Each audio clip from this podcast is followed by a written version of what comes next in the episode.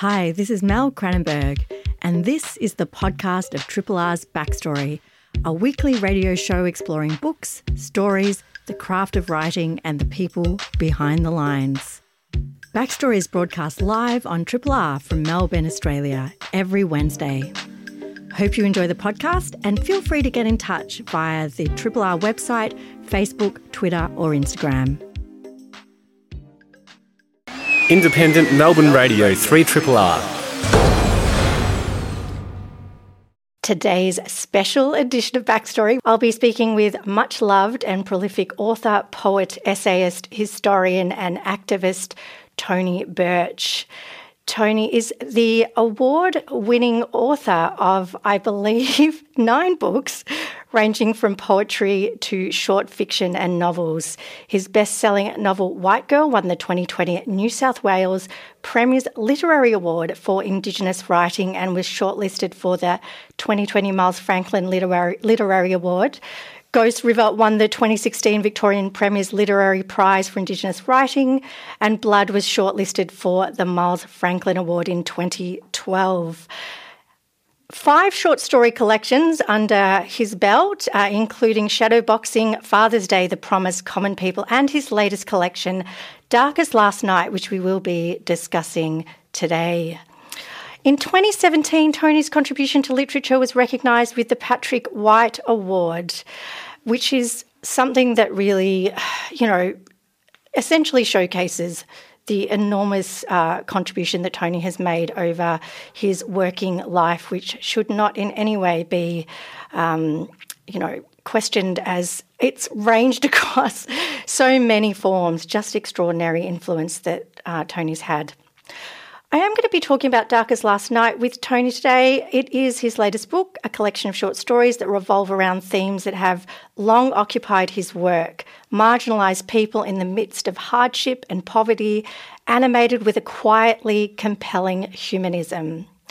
A young girl resists the violence of her home life. A brother fights to win back his brother's stolen bike. An old man makes an unlikely connection on his way back to country and a young woman dances, happy and defiant in the face of dour disapproval.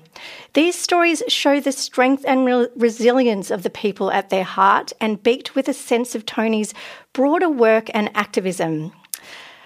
So I'm very, very thrilled to introduce uh, Tony Birch, who joins me now to discuss his book, his writing, and the craft behind it. Tony, welcome to Backstory. Thank you very much for having me. It's really wonderful to be here. Now, I have so much uh, that I want to talk with you about, but I really do want to start by speaking about this particular short story collection. I am lucky enough to have read quite a bit of your work, and I really felt as though there was an energy in this collection that has lifted it to another level. You've managed to kind of inhabit a lot of, of very different voices. I feel like some of them are kind of reflective of the bigger works that you've done, uh, whether it be Blood or White Girl. Um, some of them are kind of an evolution of uh, short story collections, like your first Shadowboxing. Some are actually uh, kind of not just riffing off themes, but maybe even directly related to things that that happened uh, or that were were sort of sprung um, out to the world in Whisper Songs, your poetry collection that's also come out this year. So, can you talk to me about this this collection, what it means for you, and and what these stories kind of represent? Yeah, thank you very much. Look, there are a couple of um, important issues and um, themes that came together. I think it's interesting that you talk about yeah the evolution of even going back to a collection like shadowboxing. So I think that a story in this collection, the bicycle thieves story, which I, I really enjoyed writing, I even called that when I was writing. It's a sort of a shadowboxing story, and it was going back both to location and, and similar times that I wrote about. And that was clearly, clearly because of the story being based on a memory of a shared experience with my younger brother who had passed away before I wrote the story. I think the other issue of um, influence here is I think that the white girl was was more of a breakthrough for me than I realized. I'd, I'd written female voices before, but I think in writing Odette Brown um, the Aboriginal matriarch and her granddaughter Sissy, that had an influence on several stories that I wrote in the collection, which would be um, The Manger and Flight in particular, which are stories where the protagonists are young girls and very um, tough, sassy young girls, yeah, cheeky. I mean, I love the cheek of the, the girls in The Manger. And I think that it's reflective of feeling more understanding of those young female characters, which are a bit reflective through experience, having been a dad to now four adult girls. I've got a lot of experience with um, cheeky young women, which is great. But also that I found them doing stuff in the stories that I might have been a bit hesitant to do before. And I mean, I and I don't mind giving away a slight, like a, when a girl to protect her brother stabs a boy in the thigh with a broken stick. It was just what she had to do, and I, I don't reckon I would have. I reckon I would have come up with a different ending pre White Girl. So there was something about the strength of character, and I suppose the other issue is that you're right about lockdown. There are two stories which are deliberately related to the lockdown experience. One, Blood Blood Bank, um, a love story, and the other one, Catching a Train with Thelma Plum. And they were they, they're both short pieces. I think they're about two thousand words each. They're both based on observations and experience during lockdown. And I didn't want to make a big lockdown commentary. And I, I think, by the way, it's interesting where we're going to go with novels that we're thinking about now. So I've been thinking about a contemporary novel at the moment, and I'm thinking, well, should they have masks on? Should they not have masks on? Should I address the issue at all? Then once you start to address COVID, would it overtake a novel? So all these things are interesting, I think. But those two pieces were cheeky, humorous pieces rather than, I suppose, more. Yeah, there's very serious issues we know with COVID, but I like the fact that in the blood banks, a love story, it's based on the fact I only went to give blood because it was an excuse to get out. You know, I, I wasn't being, um, yeah, this is part of my civic duty. I just wanted to escape the house. And there's a bit of a play on that in the story of a woman saying to a guy how, you know, how civic she is, how wonderful she is. You know, she wants self congratulation. And in the Catching a Train with Thelma Plum, which I also did a poem of, which Thelma Plum really, really enjoyed, was just seeing this young Koori, oh, Aboriginal woman, she could have been a Murri woman in New South Wales, waiting for a train, and the rest of us were all so miserable because it was during lockdown, and she was um, had her headphones on and was dancing on the platform, then dancing on the train, and for the rest of it, was, why is this woman? She can't be doing this, you know. Based I mean, on that. Yeah, I love, and I, there's a. I had to look this up again because I, I, wanted to bring it up while you were on the topic of how you've kind of integrated those little bits of what we've just been through in lockdown.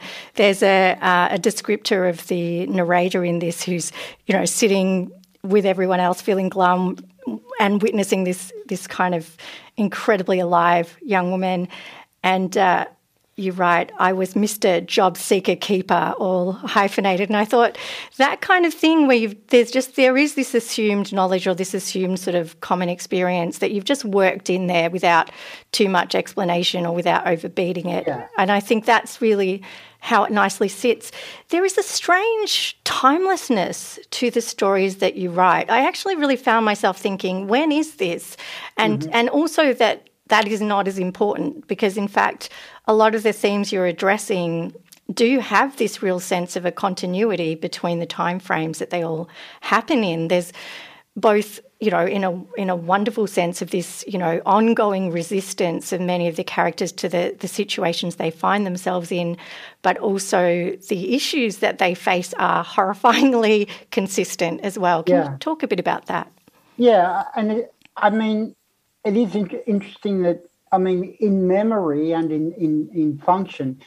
Again, if we just mention briefly um, bicycle thieves, it feels like it is. It feels like a you know late 60s, 70s story. And that that's fine because I'm reflecting back on that time. In the more contemporary stories, and probably the stories which are relative, the two stories strongly relative to my, my brother's passing, um, Lemonade and Afterlife, they're, they're very contemporary. Um, with my work, I've had uh, some quite peculiar responses to people trying to date the work with reasons that to me I've never understood. like people say, no one's got a mobile phone in your story, so therefore it's pre-mobile phone. I said, no, I just I'm not that interested in mobile phones. Or yeah, when you think of a talk, when you think a story, I, I don't think I need to get on the phone, or I don't think I need my character doesn't need to answer the phone. He's got other things to do. So they do range across those time periods, and I suppose it's about you have to be a little bit careful. Um, and I'm I'm referencing the same story again. Bicycle thieves. I'm quite happy to see that and I don't see nostalgia as a dirty word. Um, some people do. It's a deliberately nostalgic story about my childhood. It's a deliberate homage, that title, to the great, you know, Italian neo-realist film Bicycle Thieves, because when I was a kid, if someone said, "What's the greatest crime you could ever commit?" it would be to steal someone's bike, because you know people had to get to work on their bike. Mm. But as in that great movie, people have to make their living people have to get from A to B so desperately. And I'm not suggesting it's not as drastic now. If you, I love my bike, and you know, and my brother had had his bicycle stolen, so this is what it was based on. So a story like that, I see the time capsule in that. But a lot of the contemporary stories, I think it's as you alluded to. I don't think I need to reference them in the absolute contemporary for people to understand that these stories could resonate I mean, a story like Afterlife, yeah, nominally it could be set in 2020, it could be probably set in 1990, and that doesn't bother me. I, I don't, yeah, when I used to teach creative writing, I used to say to students, you want to create an impression of a period, but you don't need to do product placement like historical That's fiction. Right. It's a great way to put it. I thought yeah. Bobby Moses was one of those pieces that really defied, you know, you to think about when this is. And I thought that suddenly having a character look at their phone was a really good moment to make a contemporary hmm. audience go, these things that this man yeah. has to deal with, that Aboriginal people are still facing, yeah. uh, that's now.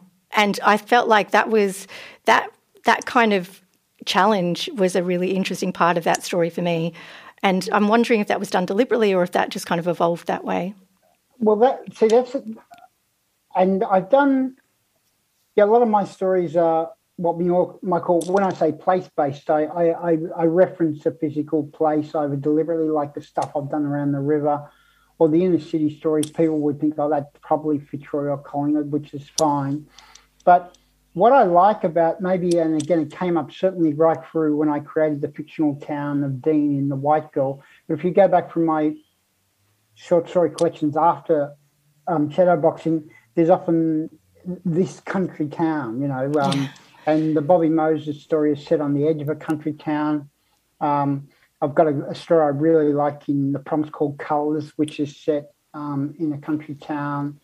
Um, a, a, couple of others. And what I like about it is I don't, these are mythical sort of places I can't quite pin down, which I like. But the, the point you make there about Bobby Moses is there's also a strong influence on and people, I don't think they'd be horrified, but I'm I grew up on popular culture, and I grew up on I like the notion of the modern Western, as in the importation of the American Western popular culture into Australia, and that story.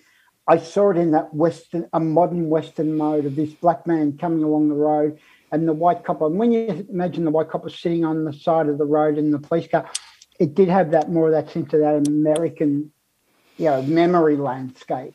And then by bringing them together, the mobile phone was used as a device to show, in a way, the shallowness of the white policeman, not in relationship to himself, but in relationship to his life. You know, he's a country cop. The head cop in town is, is an asshole. He's obviously doing, you know, messing up on the side with the with the guy's wife and stuff. But so his life, in a way, as a policeman, is really hollow and meaningless. I think what essentially I wanted to do in that story, and it might seem surprising, it's it's too easy for us. One of the things I often say is, as an Aboriginal person, you have to negotiate your life every day in Australia. Sometimes consciously, sometimes not. You have to be strategic. You know, in the workplace, I worked at a you know a, a liberal-minded university for many years, but I, I found it a very difficult place to negotiate on a daily basis. Just the interaction there's yeah, you don't know if comments said to you uh, if you're being paranoid or if people are being deceptive, and it can really mess with your head. so what happens? I think most Aboriginal people, you have to negotiate your day. And then Bobby Moses meeting this white copper who's sort of already you know, cynical about his job. I didn't want to create a bad copper, good black fella. The copper's going to run him out of town. On that moment on the highway, how are these two men going to negotiate a shared existence, even if it's for 24 hours? And that, to me, is more the reality of the relationship between Aboriginal and non-Aboriginal people in a lot of parts of Australia, particularly big regional towns, where when I was doing the research for the white girl, you talk to black fellas, and this would have happened in the inner city, not so much now, but when I was a kid.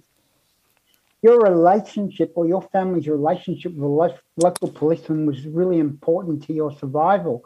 And by that I mean that if country towns had a yeah reasonably good copper or a copper who was too slack to do his job, job officially, people could live and can live with some sense of autonomy. They can negotiate some freedom historically, and in that moment, I wanted to say, well, these two men they, they're finding a way to sort each other out, and I didn't want to turn it into a story of of violence or just sort of raw racism because I think again I think most interactions are much more complex to that and require a lot of um, savviness and intelligence. And so Bobby Moses, he's playing the copper. He wants that mm. copper to get him out on country. So he knows how to play that relationship. Yeah, that kind of, you know, he's sort of working out where he can push and where to use that that kind of strategic deference, which is you know a horrible yeah. thing for people to have to learn. But I mean, it's a really that story is quite emblematic of what you're doing throughout these um, these pieces. It's this kind of, uh, as one critic said, a real Chekhovian sort of tone where there is a quiet realism. Sometimes there's great you know acts of violence or, or big things that are happening more often though the real re- realization is in these everyday kind of occurrences that are that are kind of moving for their very banality as well. I want to kind of take us from there to to come back to you know three of the stories that you did talk about. Uh, you talked about the bicycle thieves. I want to mention also Lemonade and Afterlife, and these are stories that you've mentioned are based on your own personal loss, your younger brother, um, and you've kind of really dedicate the, dedicated these stories to him. There is this relationship between uh, brothers that comes out here in this quite beautiful way in very different ways. Uh, Bicycle Thieves is sort of something that, again, you could see in terms of, uh, of brotherly affection and a brother standing up for another brother, uh, but also this idea of being a valiant loser, uh, you know, not fighting a good fight, even if you know that the outcome isn't necessarily going to be winning. Um, I think is a nice sort of metaphor for activism generally, is that you've just got to do the deed to show the resistance. Can you talk a bit about these these kind of three stories? You did single them out in the acknowledgements to talk about their significance, and I was quite moved by all of those.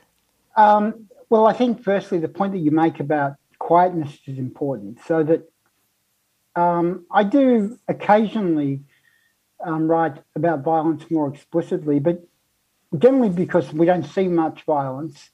Sorry, we, we, we don't see the violence that occurs around us, we don't witness most of it. So historically, I've written about domestic violence, and clearly with the title story in this, I have. Well, people didn't see it in the street, but everyone knew it was going on. So I feel then to describe it sort of too viscerally or with the lens wouldn't be what I want to do. I want to see how people deal with the well the lead up and the aftermath.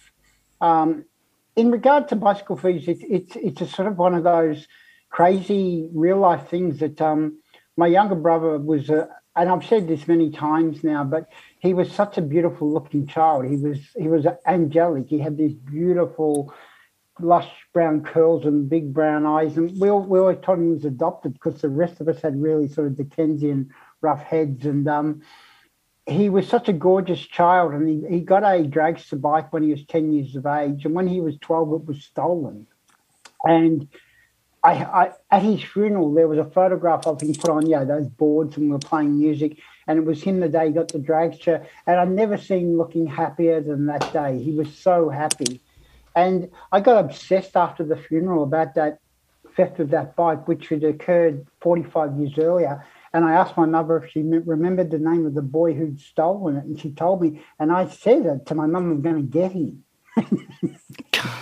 she said, "You might be dead. You know what are you going to do?" Where, where? So, and I was really angry about this childhood kid we knew, and I started saying to oh, "Do you know where that?" And I won't say his name. They fell from Collingwood, and moved to no one.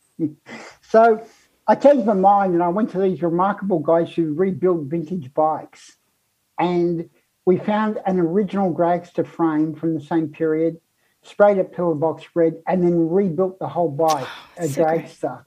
And the first Christmas after his death, I rode the bike from my place to my mum's in Collingwood, and everyone in the family had their photograph taken on the bike. So it was just a wonderful way to, to think about him. And then I thought, no, I want to relive the story because it is such an important story of of, of loss, but also of rejuvenation. So I wrote the, the story. The other two stories are a little different. I loved writing, it might sound odd because it was the saddest moment, but I did love writing Afterlife because it was based on my older sisters, sorry, my older and younger sister and myself cleaning out my brother's housing commission flat after he had passed away. And we were arguing because I was trying to say to my sisters, yeah, and by the way, the, his flat was spotless. Yeah, my mum used to go and clean for him because he had serious psychiatric illness and it was in good order. Yeah, we would have left it in good order. My sisters scrubbed it like, you know, trauma cleaners from top to bottom, not because they were traumatized. I said to my sisters, we don't have to do this. And my and this is the way we have grown up as yeah, black fellow working class people. We, we're clean people because people are always sort of making references to yeah being savage or unwashed or whatever. And we're we're crazy house cleaners. So they cleaned the house top to bottom. And then we realized when we left there wasn't much of his stuff that we needed. And it was a beautiful the real life story is like this story. We put a couple of things out in the street and it was on the housing commission estate in Collingwood. And someone came really politely, Oh, don't you need that? No, we don't need that. And in the end, we we shall come in the house. I'm not joking. except for the box that we took with us and my brother's guitar and his jade plant, they cleaned the whole house out. But but with real respect, yeah, people can come and grab stuff, and the fact that his possessions were being shared amongst people, the community, that's what led to the story. Um, and then the lemonade story was really to tell a story about a man's guilt over his brother, which is based on the most minor of incidents. And it's the way that I think our brains work, our emotions work, where I have this terrible guilt over my brother, over just a, yeah, like a childhood thing, and without detail about telling your brother you're going to buy him an ice cream and you nick off for a swim down the river. And when you come back, he's waiting for you. And yeah. I, me feeling obsessed with guilt about it, but someone pointing out to me that in all the photographs at the funeral, how connected we were. So all of those those three stories were deliberate ways of, of recovering that sense of myself in the contemporary self and historically. And I, I suppose I have to say that um, I had written a, what I call a grieving and walking essay for Meanjin, which I begin by a walk I took after his death. I was in Kyoto in Japan and um, I begin with thinking about my brother while I'm walking along a canal. And then I clearly in the poetry collection, there's a section of poems with several poems dedicated to, to my brother. And I went through that thing. I, I think, as you would know, a lot of people who have lost family and you think about your work or practice, I felt very uneasy about writing about my brother, but I it sounded I couldn't stop myself doing it or didn't want to. So I got to a point where I'd written, I think that first story, and I, I had to go and talk to my mom and said, yeah, look, I've written this stuff and I'm sure there's a lot more to write. I need to know what you think if it's published. Because I, I if she said don't do it, I wouldn't do it. But I, it was such a, I think she was worried that the stories might be gruesome or um, violent or that they would be about his illness, which I didn't want to really um, write about. And she said, no, because there was a, a, part of my brother's life that people didn't know about, about his vibrancy and his beauty. And it was like making sure that people understood this other aspect of his life, and that was that was really important. And I, and I think now, I think if I hadn't have written those stories, I don't know where I'd be stuck. Um, and know, I, to be brutal, you you don't want to turn the loss of a family member into art, but nor do you want to think that it doesn't have enormous value. And I do agree with this idea of, you know, you have to be so careful when you're, uh, you know, expressing things that are, are, personal to you. But the wonderful thing about filtering things through fiction is it gives you a chance to add that little layer of distance mm. or to make it something that is bigger than simply that that story or your your grief or your feelings. So you can keep what is yours for you. I think that's really, really beautifully done. You're listening to a Triple R podcast. Discover more podcasts from Triple R exploring science, technology, food, books, social issues, politics, and more. To listen, hit up the Triple R website or your favourite podcast platform. Tony, uh, I'm really hoping that you can do a little bit of a reading for us from one of the stories. I believe you may have one prepared from Afterlife. Yeah, here's one that I made earlier. Um, it's just a very short I don't like to, to read too much. As I explained to Mel, the longer you read, the more mistakes you make. Um, it's just about a page and a half from Afterlife, and it's about um, a brother and sister, adult, um, Angie and Joe, who go to clean the government flat where their brother had um, passed away a week earlier, and, and the older brother um, had found his brother in the house and Angie, the younger sister, um, makes a demand of him. And when I say younger, they're, they're both adults um, in probably early 40s. Angie finds the mugs with hot water and milk and nods in the direction of Billy's bedroom. Before we start, you have to show me where you found him. I could hardly believe what she'd said. What do you mean? I need to see where he was in the bedroom when you found him.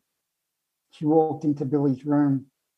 I refused to follow her. I'm not going. I'm not doing it, Angie. I can't. She turned around, came back to where I was standing, and took hold of my hand.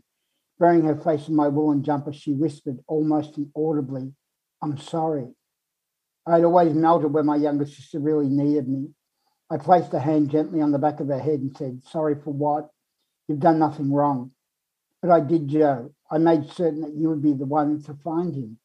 I was too afraid to come over here. But you couldn't have. I did, Joe.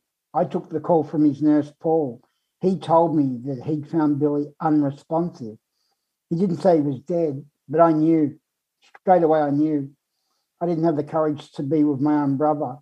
She began to sob and grip my hand tighter. That's why I called you, Joe. I couldn't do it. I'm so sorry. Together, we went into Billy's bedroom. The mattress had been stripped. Taking a deep breath, I pointed to the floor at the end of the bed. The dark blood stain in the carpet was obvious. Here, I found him lying here. Angie wiped her eyes on the sleeve of her jumper. Where exactly? she asked. Well, his feet were at the corner of the bed and he was lying on his side. Angie lay down on the floor and turned on her side. Like this? What are you do? Why are you doing this, Angie? Like this? She repeated insistently. Yeah, like that. Lying on her side, Angie opened her hand and lightly clawed at the carpet with her fingertips. She then curled her body into a ball and closed her eyes. I sat on the bed and breathed in and out quietly in unison with my sister. She eventually got up from the floor, sat next to me, and draped an arm over my shoulder, and neither of us spoke. Thank you for that. That's uh, from Tony Birch's collection, Dark as Last Night, a story, excuse me, called Afterlife.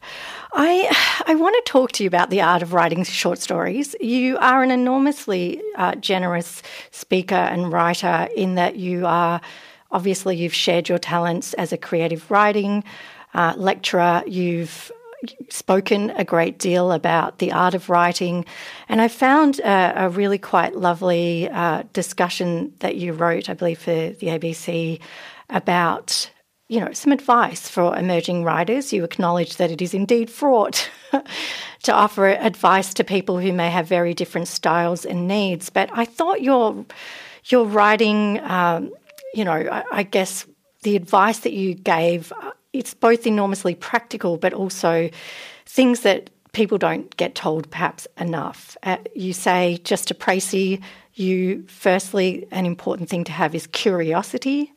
The next thing is a good work ethic and some great writing habits. And finally, and I'll read this one out the real reward comes when the writing is difficult. When you realize that for the writing to be at its best, for the story to work, you need to struggle to find the right word to shape the sentence to produce an engaging portrait of a character. I'd love to kind of explore each of these these areas. Firstly, the idea of curiosity. Why can you talk a bit about that in your writing experience. Yeah, and I suppose just to preface it, um, and I don't want to go over this in long detail. Yeah, people have argued about can creative writing be taught, and I know a couple of writers who say it can't be taught. You have to be a natural, and I also know those people are very bad writing teachers, um, quite personally. Um, and I think anything can be taught, and that might seem odd. I don't mean it can be taught like I love photography and I love music, but I'm never going to be a good musician. I'm never going to be a great photographer. So I'm not saying we can all achieve excellence. But what I strongly believe is that the real role, of a creative writing teacher or creative teacher is to try and create an energetic atmosphere, an environment, studio, which allows people to flourish and attain the best standard they can. And that's the real point. So that I I, I could start off with a class of 10 young students, and they they all have, yes, natural levels of creativity or talent. Yeah, and I remember Raymond Carver, a great quote, he said, talent's nothing. Um, probably over exaggerated, but it's not everything. And you, you can be in a room with 10 people. And I taught creative writing for a long time now. And particularly, there'd always be a couple of young women who were quiet and they wouldn't say much, but you just there's something you knew. You thought this person, they've got it. They've got it in here. And their first writings might be a bit hesitant, usually quite humble, but they stay with it. And um, Alice Bishop, who's a great short story writer, I taught Alice, and I don't take credit for teaching but what I would take credit for, we created an environment that allowed Alice to become confident in in her work. And my sense of being creative Bronte, that's what you are doing. You're there to, to give people confidence. You're there to help them grow. And then in relationship to curiosity, I think some of us are more innately curious than others. I believe that. Some of us have innate observational skills that others don't, or they haven't exercised, I think would be best to say. So the point about observation and curiosity, again, what I think is it can be encouraged, developed, nurtured, and grown. So again, that's you can give people really practical skills as a teacher that says, I firmly believe for me as a short story writer, I could look at this collection and in almost every story, you, you could say, if Mel, you could say, well, where's the seed of that story? Where's the moment that that trigger went? I could point to the finished scene or moment. And what it is, is you become curious about something you have observed and you start to know there's something more here. There's something more here to work with. And I used to do the most basic exercise, which there, if people say to me, what would you do to start people doing writing or to exercise their writing habit? It's the sketch, the written sketch. Mm-hmm. You know, um, I know I, I, was watching a thing online the other day with Stephen King, and he says never use a notebook. See, and this is why the problem is giving advice. I, I say always have a notebook, but I'll defer to Stephen King, I suppose. But to take your notebook, to sit in a park, to sit on a tram, to sit in a cafe. You see someone across the cafe and you do a written sketch, sketch and it's not photographic, but it might be impressionistic of their habits or something. What you're doing there is you're developing, developing ability to, firstly, be three dimensional, and secondly, to you start to compose characteristics onto that sketch. So such an I, interesting thing to talk about in light of the discussion around who is the bad art friend. That that this yeah. idea of like basing something on on something you've you've taken from life is is really at the core of most yeah. short story writing. And you you you you were spot on before. It's that you what you're you're not trying to produce um, real life, and I mean I I do. I I get, get look, I get very good reviews. I, when occasionally people talk about me as a social realist, it's such a lazy dated term. Yeah, th- this is usually coming from people who who are middle class um, English students who did, you know, who were still referring to Marx, you know, so that. Of course, a lot of what I think about is based on realism, and then the fact is, fiction gives you the freedom to take it wherever you like. So, that exercising as a writer, I think, is is really important. So that in the way the observational skill. The second one of work habit, to me, is the key. Um, and again, I drummed this into my students, and I would say the students, yeah, um, I've seen students, you know, in recent years publishing and doing stuff, and they're the students that understood or developed their own work ethic. And work ethic is simple. It's I say know when you write best, know how you write best. Are you a morning writer, afternoon writer, all day writer? But know when you get value and productivity. I mean, it, it is labor, it's work. So when a student would say, I sat at the screen all day, nothing happened, I'd say, well, get away from the screen, go for a walk. If a student said, oh, I can't do what you're suggesting, you know, two hours a day, three times a week, I'm going to cram and do a story next week. And you, you know that's never going to happen. And I used to say to people, I know how busy everyone is. Like we are all busy people. If you want to write, you've got to have, and I call it gentle selfishness.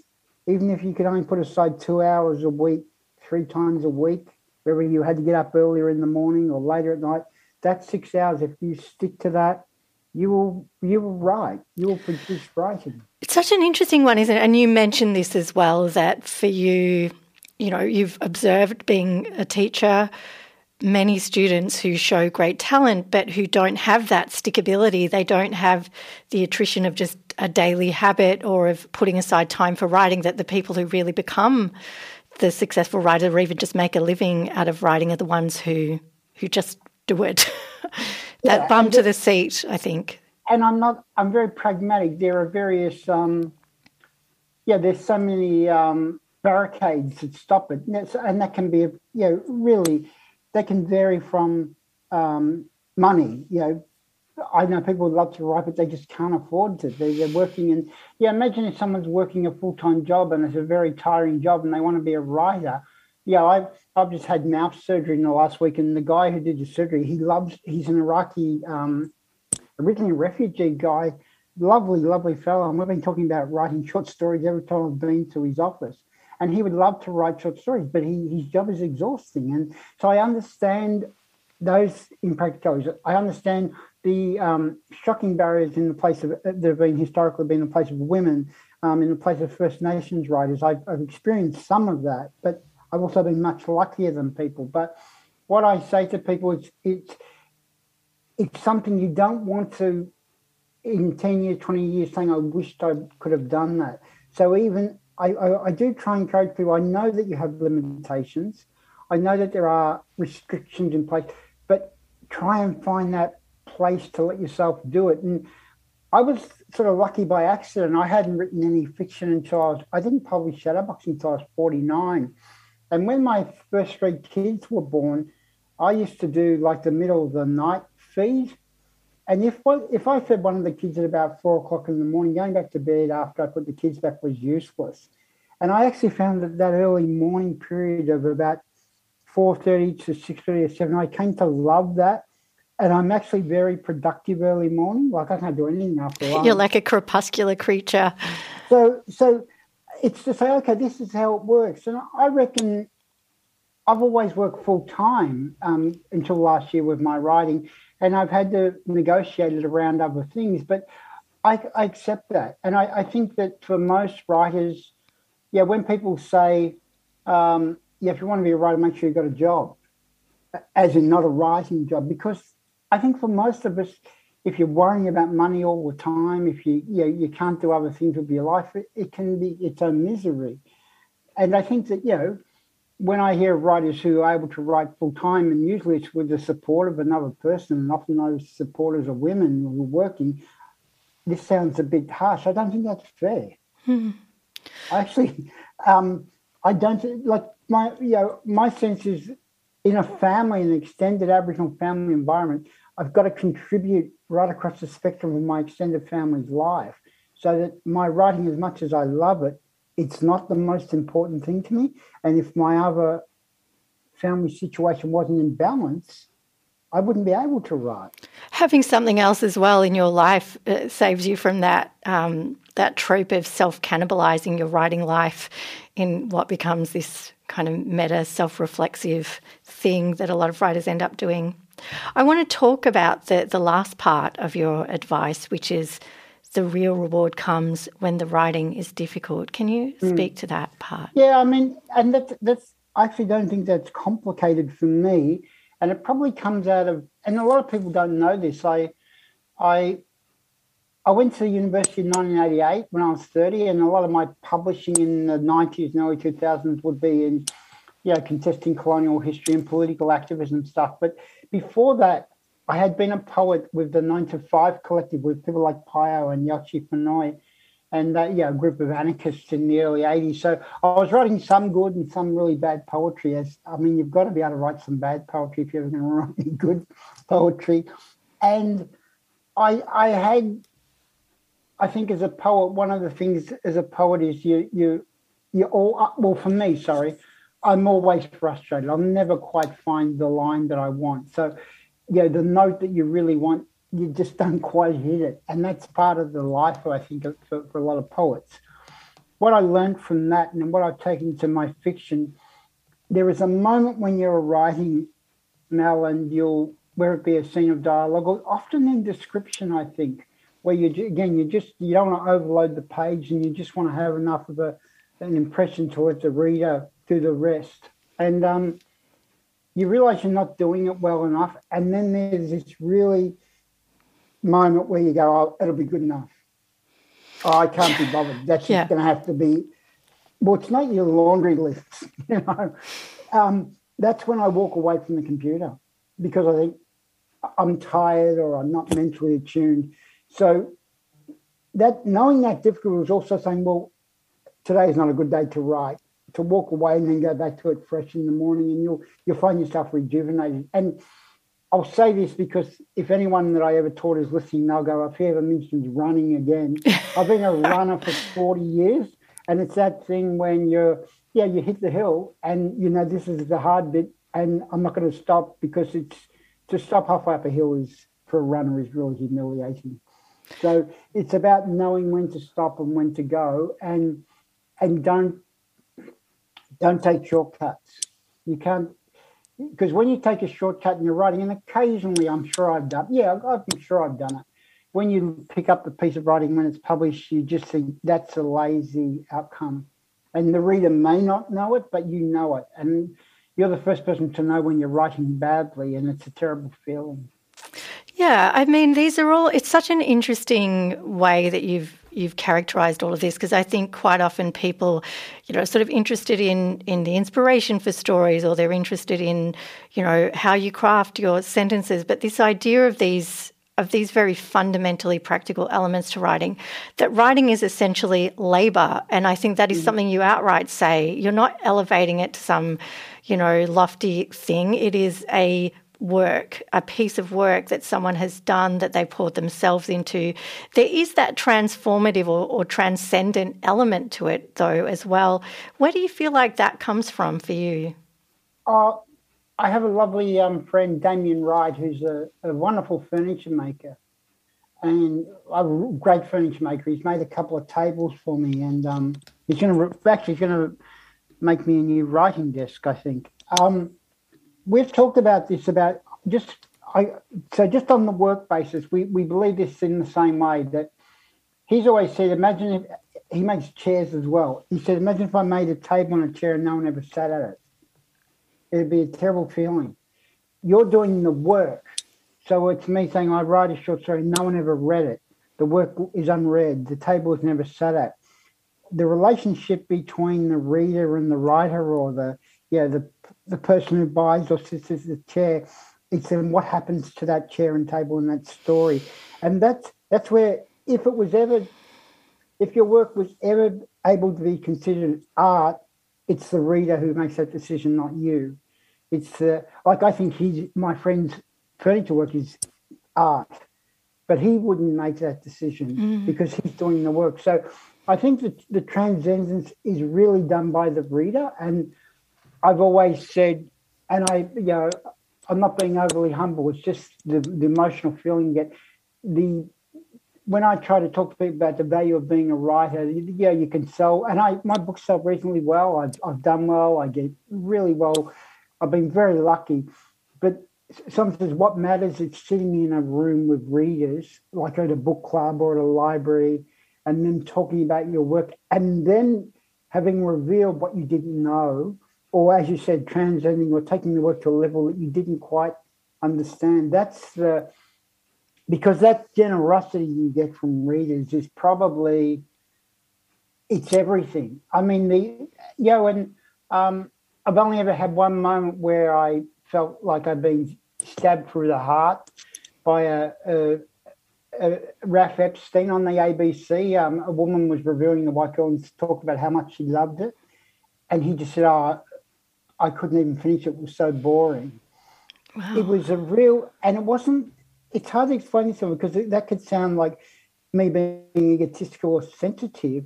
It was like it killed the joy of having done something.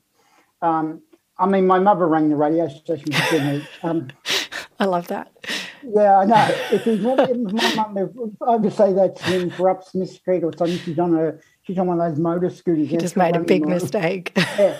So, that, and that's, I mean, this is the other thing about being a writer is that understand that the real joy is not owning the work. It's give, and I know this sounds like a cliche. It's putting it out there, and people are reading it. You don't know where they're reading it. You don't know how they're reading it. There's people in bed reading it, people on a tram.